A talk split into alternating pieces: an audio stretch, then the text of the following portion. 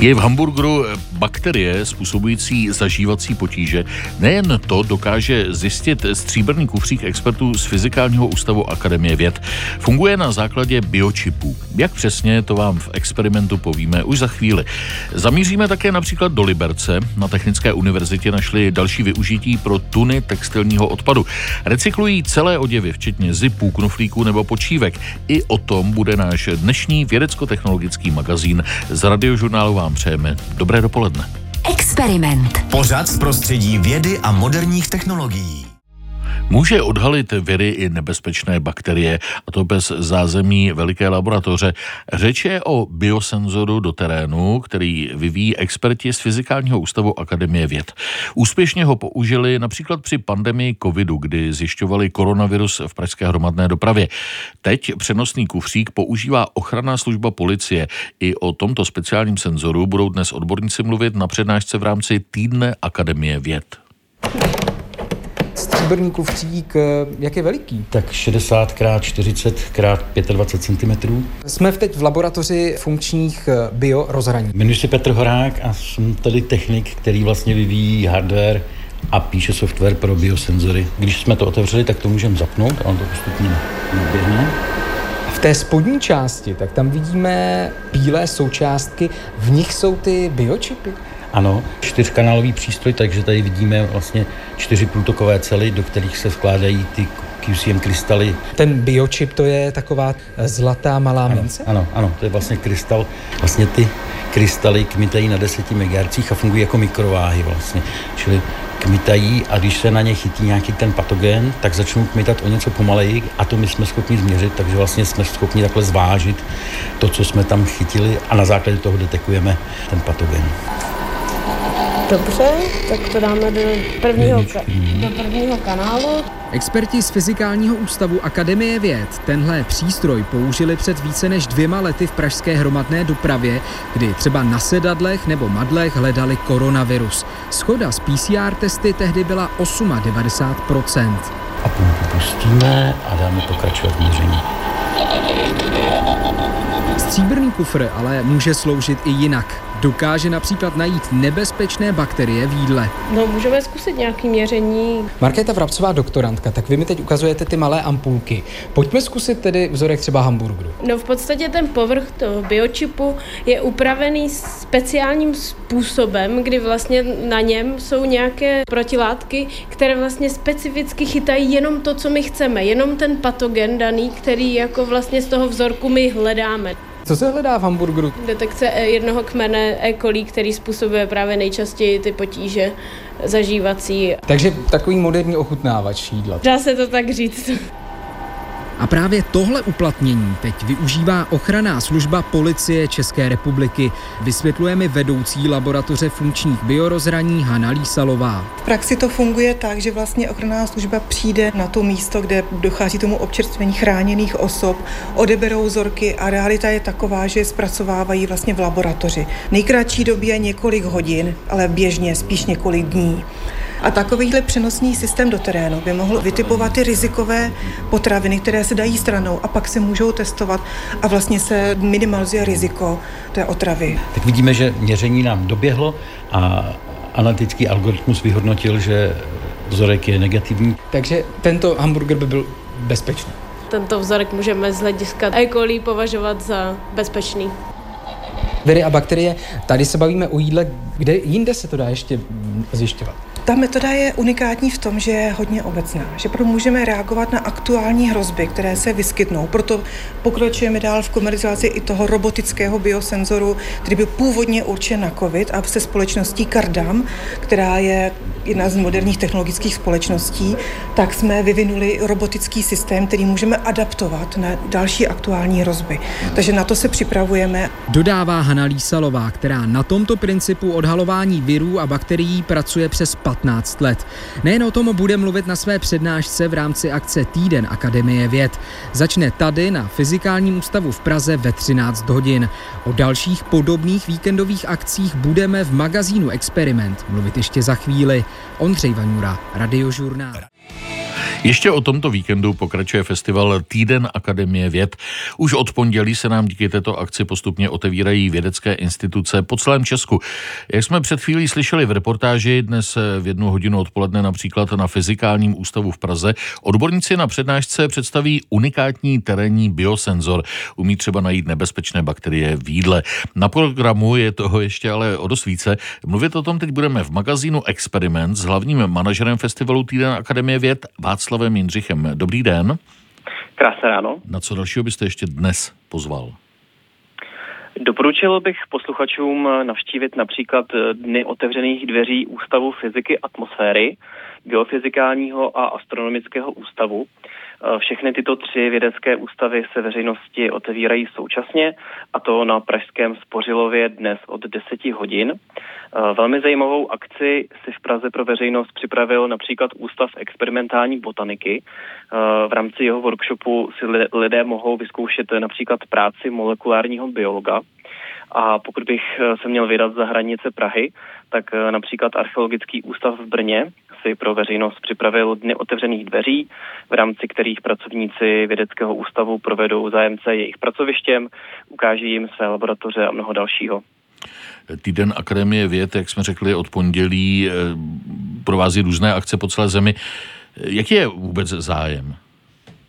Eh, přesně tak, eh, jak jste zmínil, akci konané v rámci Týdne Akademie věd jsou po celé České republice od eh, Plzně až po Ostravu, přičemž nejvíce akcí se koná zejména v Praze, neboť eh, většina ústavů Akademie věd v Praze sídlí. Eh, zájem veřejnosti registrujeme opravdu velký a to napříč všemi skupinami obyvatelstva.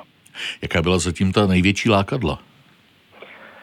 Tradičně jsou největšími lákadly dny otevřených dveří na vědeckých ústavech Akademie věd, eh, které každoročně přilákají velké množství návštěvníků. Eh, v rámci letošního ročníku festivalu jsme se také zaměřili na problematiku umělé inteligence, která v současnosti silně společnosti, eh, neboť ten její překotný vývoj v poslední době může v určité části společnosti vyvolat strach a tak jsme se rozhodli veřejnost eh, prostřednictvím nejrůznějších přednášek, eh, panelových diskuzí s odborníky nebo workshopů blíže seznámit veřejnost s umělou inteligencí, eh, lépe ji popsat, aby veřejnost nevnímala umělou inteligenci jen jako hrozbu, ale například také jako příležitost nebo jako nástroj, který může usnadnit náš každodenní praktický život.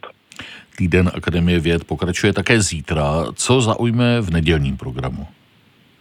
V sídle Akademie věd v Praze na Národní třídě mohou posluchači zhlédnout filozoficky leděný snímek Propojíme se včera, který vychází z vědeckého výzkumu filozofky Alice Koubové a zaměřuje se na takzvanou rezilienci, což je schopnost vyrovnat se s krizemi a s nečekanými narušeními. Nebo mohou posluchači navštívit observatoř Kopisty, která se nachází mezi Mostem a Litvínovem a která slouží ke klasickým metodologickým měřením a k měření profilu větru. Pokud by někdo chtěl dnes a zítra na nějakou akci dorazit, eh, kde je přesný program? Je potřeba se nějak předem registrovat? Eh, veškerý program posluchači naleznou na webu festivalu týden avčr.cz Eh, kde si mohou všechny akce velmi pohodlně vyfiltrovat, například podle cílové skupiny, eh, místa konání a podobně. Eh, v detailu každé akce je vždy zmíněno, zda je vyžadována registrace či nikoliv. V případě, že je registrace vyžadována, tak doporučujeme ji provést, aby měli posluchači jistotu, že se na akci dostanou a jen připomenu, že všechny akce jsou zcela zdarma. Hlavní manažer festivalu Týden Akademie věd Václav Jindřich, děkuji vám, nashledanou. Také děkuji, krásné ráno. Budou se lidé jednou učit řídit auto ve virtuální realitě? Teoreticky by to šlo už teď, protože speciální simulátor jízdy na to už existuje. Stačí si nasadit brýle na virtuální realitu a můžete si nacvičit i tu nejsložitější křižovatku ve městě. Jak jste mohli vidět na nedávném týdnu inovací, zatím se tento virtuální simulátor používá k testování interiéru aut nebo řidičských zkušeností. Mám ráda VR a ráda bych si vyzkoušela, ještě jsem někdy nejezdila v autě. Teď tady máme něco jako klasický trenažer, co je v autoškolách, akorát vlastně tady chybí samozřejmě ta obrazovka. Tady mají místo toho řidiči virtuální brýle. Tak, dobrý. Nastavíme si sedačku, klasické jako v autě. Je to auto. Jitka Michalíková vysvětluje, jak se správně usadit do simulátoru. Teď vás poprosím si nasadit brýle, zezadu je kolečko. Hanka usedá do křesla a dává si virtuální brýle. V pořádku? Dobrý. Vyrovnáme volant, tak držíme. Kam jste se přenesla, Hanko? Sedím v autě ve městě. Vypadá to jako Česká republika, nějaké paneláky, jsou tady parkoviště, vidím i lidi chodit. Zajímavé. A přitom jste v konferenční místnosti, takže mezi tím tady na počítači Jitka Machalíková už spustila systém. Tak se můžete rozjet a užívat si jízdu. Hanka se zkušeně rozjíždí. My tady vidíme na obrazovce, jak velice elegantně teď zrovna zastavuje na červenou na křižovatce. Jedná se o prostředí, které kolegové nasimulovali kolem našich kanceláří na Novodvorské na Praze 4. Jiří Huňka ze společnosti Digity Automotive. Je to samozřejmě realistické prostředí, jedna ku jedné, opravdu s reálným provozem, tak, aby si mohla vyzkoušet jízdu na pohyblivé platformě, aby simulovala ty pocity, jako by jela v reálném voze. A já vidím, že se jí zároveň hýbe sedačka, na které sedí. Proč? Ta platforma umožňuje ten náklon tak, aby byla maximálně dosažena realističnost toho provozu. V okamžiku, kdy budete mít prudkou reakci z levého do pravého pruhu, přejezd nebo pručí průjezd zatáčkou, tak samozřejmě v tom autu máte nějaký pohyb, ať už vertikální nebo po horizontále a to samé má simulovat tady naše platforma. Jak se vám jede? Vidím, že jste to párkrát vzala i s kratkou přestrávník. Jelikož jsem nadšenec do virtuální reality, tak jsem chtěla otestovat, co to všechno umí. Jestli to udělá smyk a jak to auto vlastně bude reagovat, jako by mělo reagovat v realitě. Takže to bylo schválně, co jste předvedla. Ano, ale bylo to pak ještě horší, už jsem ten smyk nezvládala. Čemu se dá využít takový simulátor s využitím virtuální reality? Testování nových konceptů, například ovládání klimatizace, aby jsme měli feedback od reálných zákazníků, kteří nám řeknou, je to bezpečné a je to komfortní. Taková jízda může posloužit k získání dat jak vlastně ten řidič v reálné situaci se chová, aby jsme mohli přizpůsobit vývoj autonomního vozu co nejblíž tomu realistickému chování řidiče. Slečna Hanka se rozlíží, už dojela a teď si prohlíží, v jakém autě vlastně jela. Takže jaká byla ta vaše jízda? Připadala jsem si, jako když řídím normálně. Jsou tam drobné odchylky od reality, ale bylo to dost realistické a když hraju počítačové hry a klidně zkouším víc tu hru, tak jsem měla potřebu se chovat víc normálně jako na klasické vozovce. Vypadá to velice usměvavě, když jste teď sundala ty virtuální brýle. Jsem nadšená, moc jsem si to užila. Virtuální simulátor jízdy by mohl najít využití i v autoškolách. Pro experiment Eva Kézrová, Radiožurnál.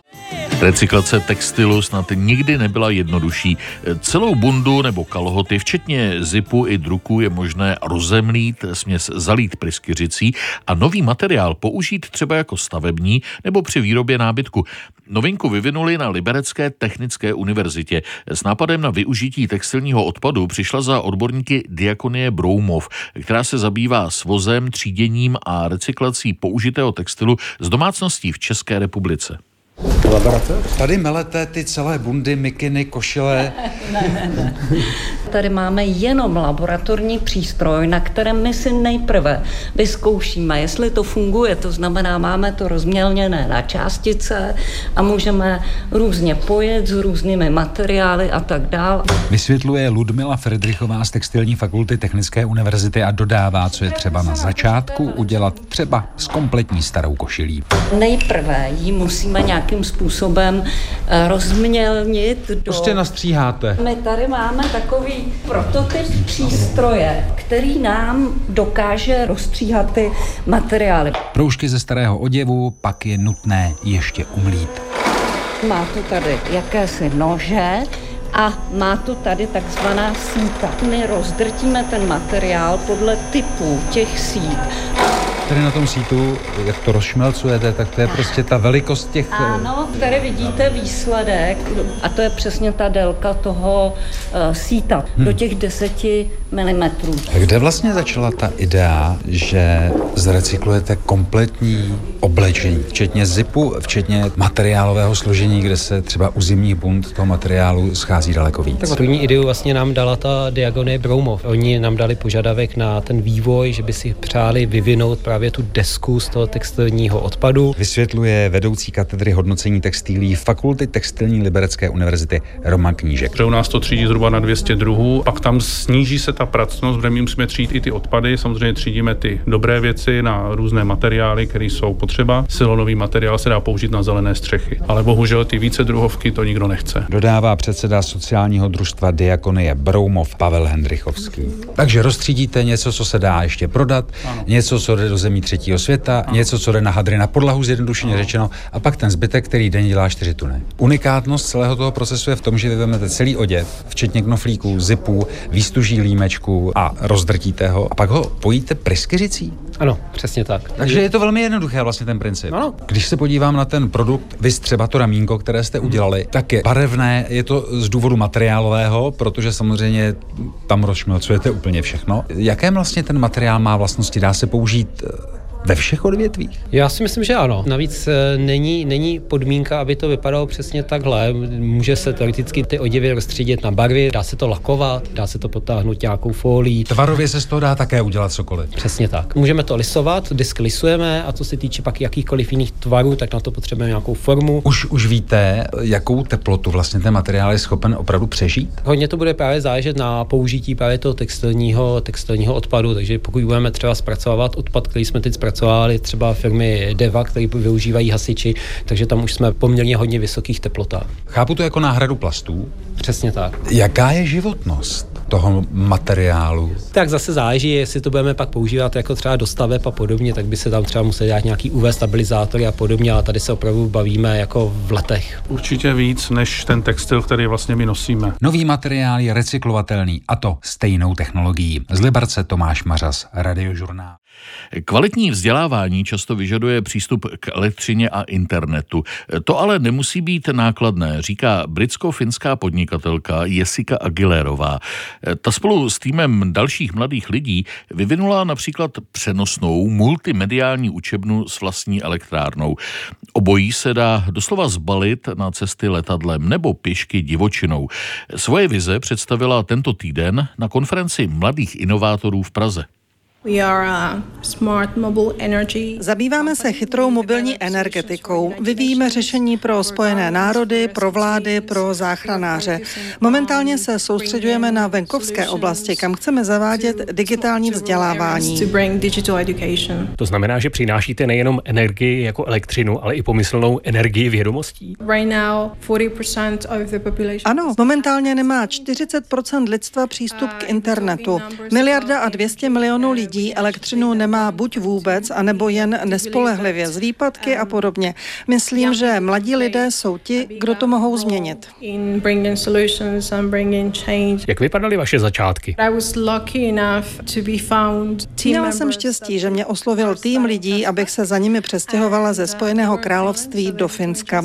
Začali jsme vyvíjet solární energetiku v zemi, kde svítí slunce jen čtyři hodiny denně. Zní to bláznivě, že? Ale když to bude fungovat tady, znamená to, že to může fungovat kdekoliv, že ano. Zavolali mi a já jsem řekla, víte co, já to beru a jedeme. Můžete přiblížit, jak vypadá ta energetika pro každé místo na Zemi? Když se na naše řešení podíváte, tak je hybridní. Může se dobíjet ze soláru anebo z elektrické sítě. My jsme dali dohromady nejpokročilejší powerbanky. Když je pospojujete k sobě, tak dostanete elektrárnu o kapacitě 120 tisíc mAh, kterou přitom můžete přepravovat běžnými aerolinkami. Představte si současnou válečnou krizi anebo místa na světě, která jsou špatně dopravně dostupná. Doba toho zbalíte nejenom zdroj energie, ale i promítačku a reproduktor. Kdekoliv na světě, tak můžete mít multimediální učebnu. Takhle můžeme šířit kvalitní vzdělávání. Které podle vás závisí na spojení se světem? Jak bychom mohli mluvit o inovacích, kdyby lidé neměli ponětí o tom, jak vypadá programování, nebo třeba jak vypadá žirafa, nebo auto? Podle mě je potřeba používat technologie k tomu, abychom umožnili nemožné a upozornili na to. Když pracujete na věcech, které budou fungovat tam, kde nefunguje nic, můžeme si z toho něco odnést i tady, kde bereme fungující technologie jako samozřejmost? Myslím, že je to přizpůsobivost. Podle mě jsme v Evropě někdy příliš zvyklí dělat věci určitým způsobem. Prošli jsme si například vývojem telefonu od spojovatelek přes telefonní čísla až k mobilům. V Africe ale nic takového neměli a hub naučili se rovnou chytré telefony. Nekladou si otázku, jestli to bude fungovat nebo ne, ale říkají, dejte nám to, budeme to používat, když nám to prospěje. Jsou tedy otevřenější novým věcem a tím bychom se mohli inspirovat? Nečekají, než se nějaká věc osvědčí. Proto mám také ráda konference s mladými lidmi. Dáte jim nějakou věc, jestli je nechtějí otestovat a budou tomu otevření, budou ji chtít vyzkoušet, jestli funguje. Kdežto, kdybyste stejnou věc dali zkušenému inženýrovi, bude racionálnější a řekne si, radši ne, protože tohle a tamto, ale kdybyste se vrátili v čase a podobně naladěným inženýrům řekli, že chcete letět na měsíc, kdo z nich by řekl ano. Když máte otevřenou mysl, můžete inovovat v podstatě cokoliv. Říká v magazínu Experiment Jessica Aguilerová, spoluzakladatelka startupu Tespak, který se zabývá mobilními energetickými zdroji. Martin Srb, Radiožurnál.